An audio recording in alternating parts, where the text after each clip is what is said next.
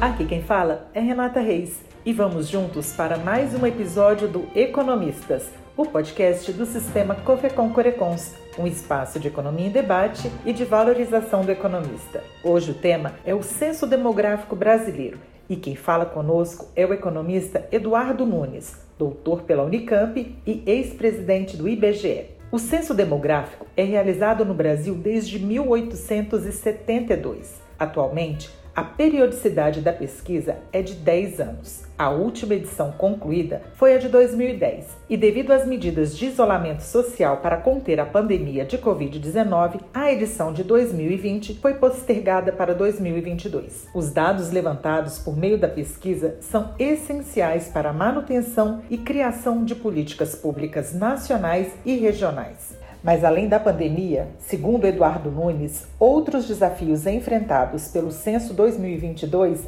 foram as alterações nos métodos e a redução no orçamento disponibilizado para o IBGE. Para garantir que o censo alcance todas as moradias existentes, primeiro é preciso atualizar todos os endereços e planejar o percurso que cada recenseador deverá realizar para cobrir o território designado, num prazo de quatro meses o censo de 2022 recortou o Brasil em 452 mil chamados setores censitários. Cada um desses setores censitários deverá ser visitado por exclusivamente um recenseador. E ele tem uma orientação de realizar o percurso de um determinado meio, modo, de tal maneira que seja assegurada a visita a todos os domicílios pertencentes e listados previamente para aquele percurso. É claro que, em muitos casos, essa listagem prévia não é exaustiva, então ele tem que informar ter encontrado domicílios que não estavam presentes na listagem e também pode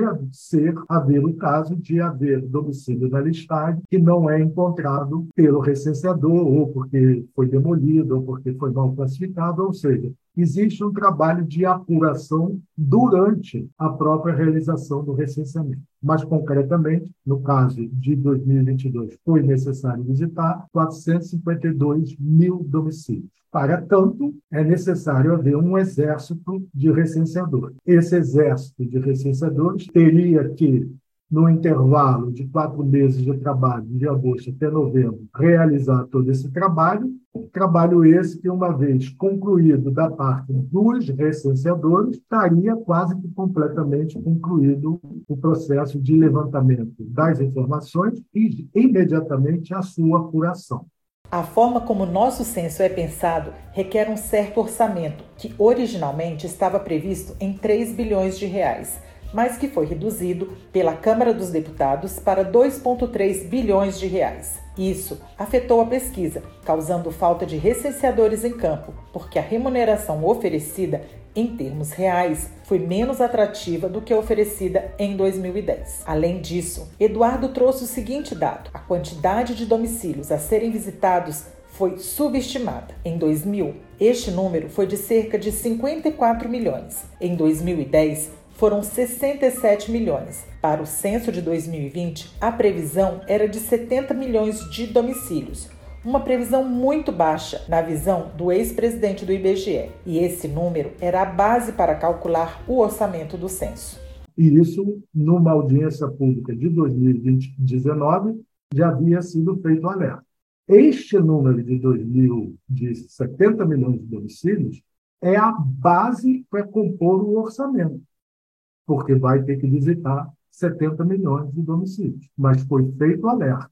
Do meu ponto de vista, já em 2019, eu dizer, não será menos do que 80 milhões de domicílios a ser visitados. Então, o custo tem que ser programado para mais de 10 milhões de domicílios. Então, se seriam 3 bilhões de reais, seriam 3 bilhões para visitar 80 milhões de domicílios. 2,300 para visitar 80 milhões de domicílios, vai dar problema, porque a velocidade vai, mesmo que seja mais rápido, não vai conseguir alcançar todos os domicílios. E outro problema ocorrido no censo de 2022 foi o cálculo da remuneração oferecida aos licenciadores.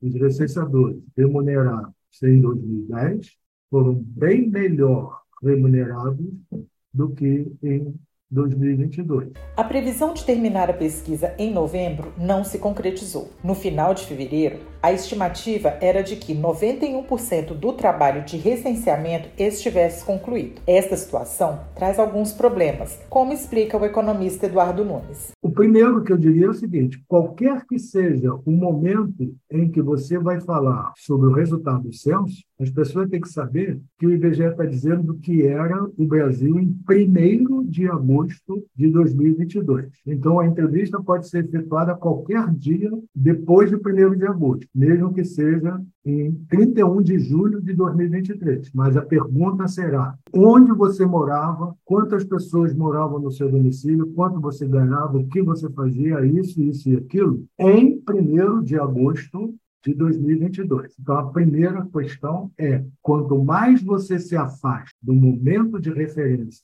do recenseamento, mais precária ou passível de esquecimento ou de confusão passa a ser a resposta pela distância enorme temporal entre o ato da pergunta e a referência dessa pergunta. Em segundo lugar, a gente tem que saber que o Brasil tem passado por um processo demográfico bastante interessante e, inclusive, o tamanho das famílias vem se reduzindo sistematicamente. Muitas famílias brasileiras necessitam de ter vários dos seus membros da família trabalhando e, consequentemente, quanto mais distante estiver do tempo de referência para você dar a informação, às vezes de um momento para o outro, você passou por, por etapas diferentes de vida, de saúde e, inclusive, de trabalho, de mais de um trabalho, de mais de um emprego, ficando cada vez mais difícil para você dar a informação precisa. O censo de 2022 passou por uma série de desafios, mas existiria alguma maneira alternativa de realizar o censo demográfico com o auxílio de métodos estatísticos? Ao responder a essa pergunta, o economista Eduardo Nunes explicou em detalhes e falou sobre a Pesquisa Nacional por Amostra de Domicílios, a PNAD, que é realizada de forma contínua.